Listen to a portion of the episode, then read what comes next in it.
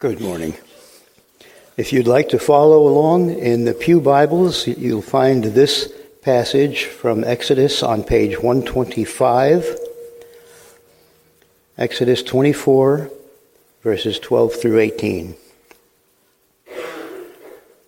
the Lord said to Moses, Come up to me on the mountain and stay here and I will give you the tablets of stone with the law and commandments I have written for, your, for their instruction. Then Moses set out with Joshua his aide, and Moses went up on the mountain of God. He said to the elders, Wait here for us until we come back to you. Aaron and Hur are with you, and anyone involved in a dispute can go to them. When Moses went up on the mountain, the cloud covered it, and the glory of the Lord settled on Mount Sinai. For six days the cloud covered the mountain, and on the seventh day the Lord called to Moses from within the cloud. To the Israelites, the glory of the Lord looked like a consuming fire on top of the mountain. Then Moses entered the cloud as he went up on the mountain, and he stayed on the mountain forty days and forty nights. And our New Testament reading is, is found on page 1524 in the Pew Bibles. It is Matthew chapter 17, verses 1 through 9. After six days, Jesus took with him Peter, James, and John, the brother of James, and led them up a high mountain by themselves. There he was transfigured before them his face shone like the sun, and his clothes became as white as the light. Just then there appeared before them Moses and Elijah talking with Jesus. Peter said to Jesus, Lord, it is good for us to be here. If you wish, I will put up three shelters one for you, one for Moses, and one for Elijah. While he was still speaking, a bright cloud covered them, and a voice from the cloud said, This is my Son, whom I love. With him I am well pleased. Listen to him. When the disciples heard this, they fell face down on the ground, terrified. But Jesus came and touched them. Get up, he said. Don't be afraid. When they looked up, they saw no one except Jesus. As they were coming down the mountain, Jesus instructed them, Don't tell anyone what you have seen until the Son of Man has been raised from the dead. The word of the Lord.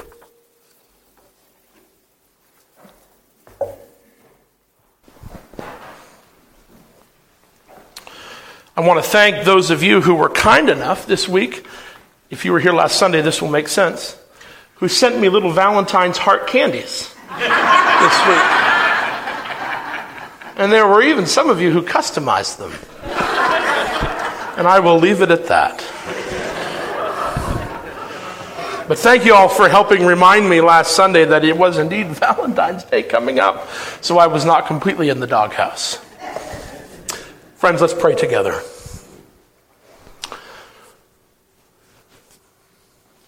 Lord, may we encounter you today. May we be lost in wonder and awe, just like those disciples who were with Jesus that day. May we be changed, O oh God. You alone see our hearts, as Peter reminded us in his prayer. So have your way with us, change us, lead us more deeply into love with you and with each other. Pray in Christ's name. Amen. So we are about to enter the season of Lent. Hard to believe how quickly the church seasons come upon us. We celebrated Thanksgiving and then moved into Advent and then Christmas, observed Epiphany, and now here we are at the end of that season of Epiphany, about to enter into Lent. And we have this gospel reading of almost cosmic proportions of Jesus being transfigured, of Moses going up and communing with God and receiving the law from him. It is a heavy, heavy Sunday as far as the weight of God that seems to rest on these scriptures and indeed even on us. So, as we prepare for our 40 day journey, a journey marked by uh, remembrance of our mortality, of our fragility, and yet God's great and incomprehensible mercy and love, as we prepare to be people of repentance, to perhaps simplify our lives, and to be reminded of the things that really matter. Let's pause for a few moments and wonder together and think through just why we have this scripture that leads us into the season of Lent. Every year in the, at least in the Protestant liturgical calendar, that is that, that structure of, of readings that, that guide us through the year, at least for us, every year we hear the story of Jesus' transfiguration right before we move into Lent. Three of the four gospel writers, what are termed the synoptic gospels, Matthew, Mark, and Luke, all of them record Jesus' transfiguration. It happens in each gospel somewhere around the middle of Jesus' ministry. So before the transfiguration, Jesus is teaching and healing. He's, he's traveling around and meeting and encountering people. He's teaching in parables. And then after the transfiguration, the story directs us to Jerusalem. Jesus starts in earnest on his way to Jerusalem. And so the transfiguration in each gospel, each synoptic gospel, becomes a bit of a linchpin upon which the whole gospel trajectory turns. There's something that happens in this moment that afterward, the whole tenor and movement of Jesus' ministry shifts and changes as he prepares to head toward Jerusalem. And of course, we know what will encounter, he will encounter there. Transfiguration in the Greek uh, actually is much closer to our word metamorphosis. Metamorphosis. I think of um, a, a cocoon, a caterpillar who forms a cocoon and then becomes a butterfly. Have you ever seen that up close? A few years ago, my girls had these little kits where they got caterpillars and you put them in, the, in this jar with just the right sort of uh, uh, environmental conditions and Pretty soon it would spin a cocoon and then over time hatch into a butterfly. And scientists will tell you that if you look at a caterpillar and then you look at a fully matured and developed butterfly, at least initially they don't seem to bear any resemblance, do they? If you were just to see a cat, if you knew nothing about this process, and you saw just a caterpillar and then a, say, a beautiful monarch butterfly, would you ever believe that the butterfly came from that caterpillar. And yet, on a deep level, it still bears a resemblance, the, cat, the butterfly does, to the caterpillar. On a deep level, below the surface, it shares the biological makeup. And over time, it turns into something different, but it retains something of its previous form. And so that's a close approximation to what happens to Jesus. There's something about him that is familiar, something that looks in the form similar to the Jesus they knew prior to this moment, and yet there's something completely different and almost otherworldly and supernatural about the person who is standing before these disciples. Jesus takes a few of his closest disciples up on a mountain. And as you know, you good Bible students, you, whenever we go up to a mountain, we're ready for something spiritually significant. Jesus takes them up on a mountain. And there he's transfigured, transformed, metamorphized in front of these disciples. They see the perfect union of his humanity, which they've experienced all along and here they get a glimpse of his divinity. Perfectly coming together. Humanity in its fullest, divinity in its very fullest. And Peter wants to stop, pause. He wants to commemorate it. And it's interesting, it says he wants to uh, build a shelter or a shrine or, or some sort of a dwelling place. Now, this story happens at the Festival of Booths, or Sukkot, which is a high Jewish holy day, still even now, where Jews remember God's faithfulness to them as they wandered in the desert for 40 years. And they would erect these temporary shelters outside and live in them for a week as a way to remember the wilderness wandering. And so a, a, shelter became a way of commemoration of a particular event. Erecting one of these small shelters. And so that's in Peter's mind, and he wants to do that there. He wants to preserve it somehow.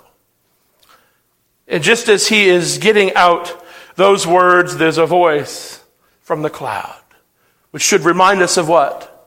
Jesus' baptism. When a voice comes from the cloud saying the same thing, This is my son whom I am well pleased. Listen to him.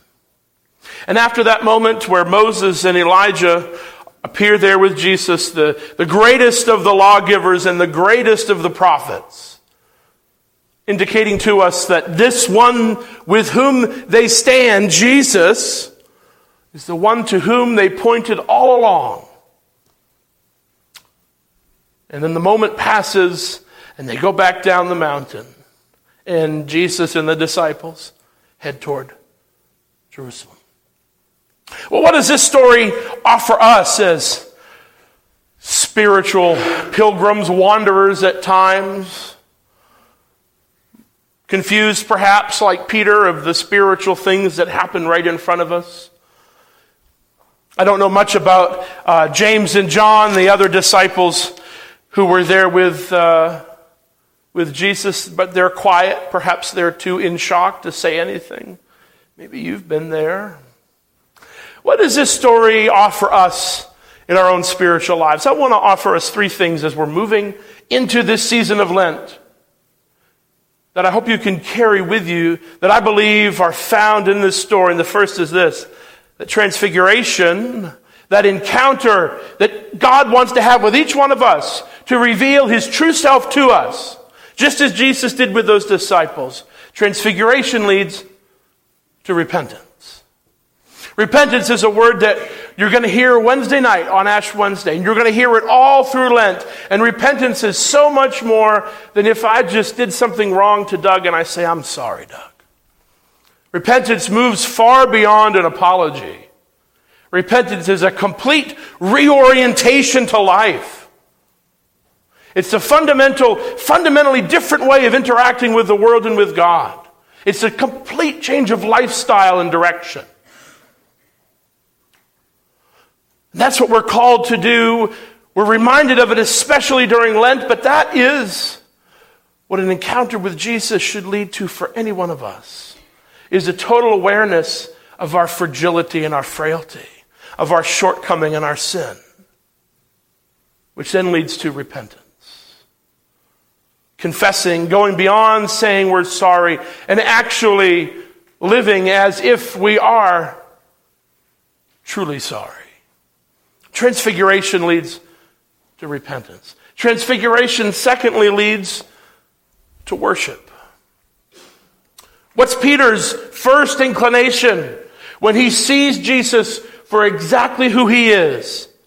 It's to stop and worship. By commemorating that event, Peter's entering into an act of worship. He wants to worship. And notice how he's not chastised for that, he's just interrupted by the voice from the cloud telling him to listen to Jesus. There's a moment of worship. When we realize who Jesus is, all he's done for us, that should lead first to repentance and then to worship. See, friends, worship is putting into practice repentance. That's what it is. Worship is simply this.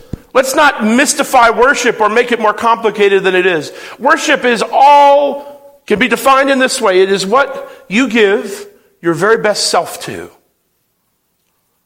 What you give your very best self to. Every day, each one of us, you and me, we're worshiping something.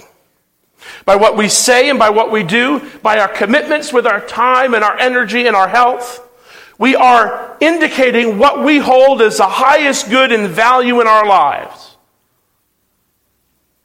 Is that Jesus or is it something else? And over and again in the Gospels, we're reminded that we can't have it both ways. We can't give our very best to Jesus and then give our very best to someone or something else. Worship causes us to grapple with that question. To whom or to what are we giving our very, very best? That thing or that person then is the object of our worship. An encounter with Jesus should lead us into worship. In other words, it should lead us to offering to Jesus our very, very best. So, transfiguration, an encounter with Jesus leads to repentance and then to worship, and then finally, it leads to action. What did Jesus and the disciples do? Do they stay on that mountaintop forever? No. They go back down the mountain, and just after where Steve left off in our gospel reading, Jesus immediately encounters a man who is terrified and stricken with grief and fear because his son is ill, and Jesus heals him. I think in this story we see this model that a lifestyle that leads to repentance and then worship then leads to action in the world. Jesus and the disciples don't stay on the mountain forever. And that may be tempting to us. We want to stay in our nice, fuzzy, warm church where we get our warm feelings and where we worship, and those are all good things. But when we leave this place, when we go out into the world and when we encounter people who are hurting, who are desperate, who are ravaged by addiction and fear and anxiety, do we go in the strength and the power of Jesus to meet their need? An encounter with Jesus should lead to action, action in the world. Because, friends, most people in our world, you and me included, we don't live on that mountaintop. Life isn't that way. Oh, it may be tempting to try to take the very best, to try to take our sublime encounters with Jesus and, and hold on to it and commemorate it. But, friend, life moves on. Jesus comes to us in moments, and we find that that is just enough to carry us through our next difficulty to carry us through our next need, to carry us through meeting a person who needs a word from God that God wants to speak through us. Transfiguration leads to action. Friends, each one of us, I believe, has a need to repent. We all do. All of us carry things that, if we're honest with God and with ourselves, and maybe even with each other, we know that we should let go of. We know that they are not God's will for us, that it does not lead to our flourishing. All of us have need to repent. And when we encounter Jesus for who he is, that should be our first response, is to repent. It should be just as Isaiah, when he encountered God's divinity, he said, Whoa, woe is me. I'm a person of unclean lips. And then after we repent, it leads to worship, to giving our very best to the one who gave his very best to and for us. And then it leads to action. We put into practice the things to which our worship leads us and teaches us and changes us. And that is to be God's hands and feet in the world. To go down off the mountaintop into the valley where most of humanity lives.